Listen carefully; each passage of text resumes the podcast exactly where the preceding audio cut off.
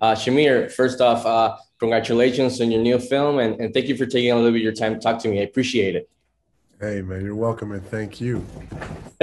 so quickly, uh, as preparations goes uh, for the physical stuff in this film, did you go through a space boot camp of sorts with real professionals, or and and out of everything in the, in the, training, what ended up being the most challenging aspect of, of the whole thing, if, if you did?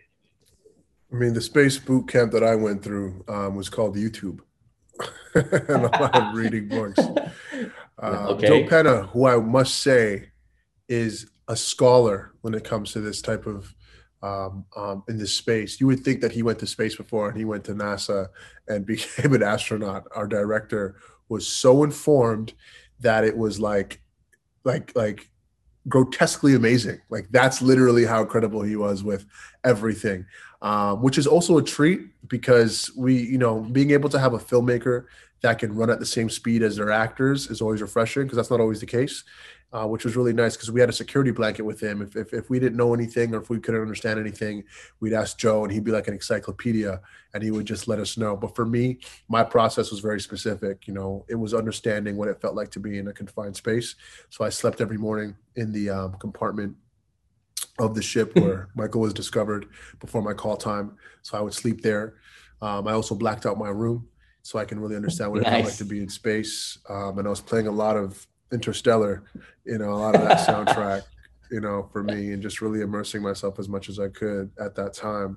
And uh, it was fun. It was a process, and it was definitely a, a lesson of understanding how that world works and being a, pseudo engineer, space engineer.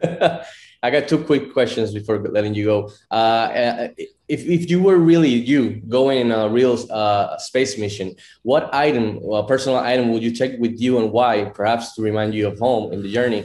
And second, if you had the chance, uh, if you could be a stowaway in any ship from any other classic science fiction space film, which movie would it be and why? First question: What I would take with me is my Grace hot sauce. I love hot sauce on my food.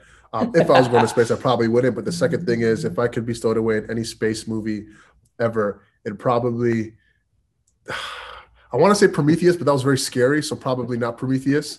But um, I, man, I, I'm thinking probably like Star Wars keeps coming to mind. You know, I think I'd want to be yeah. like on a Star Wars ship but like yeah, Millennium Falcon, uh, yeah, probably. Yeah, yeah, yeah, yeah, for sure, for sure, for sure, for sure. You know, I want to be able to hang out with Chewbacca. You know, mm-hmm. yeah, that's a good that's pick. It. There's a lot of good picks. So Shamier, again, yeah. thank you for taking a little bit of your time, and, and I appreciate it, and, and congratulations on your film. I really enjoyed it. Take care, and bye bye.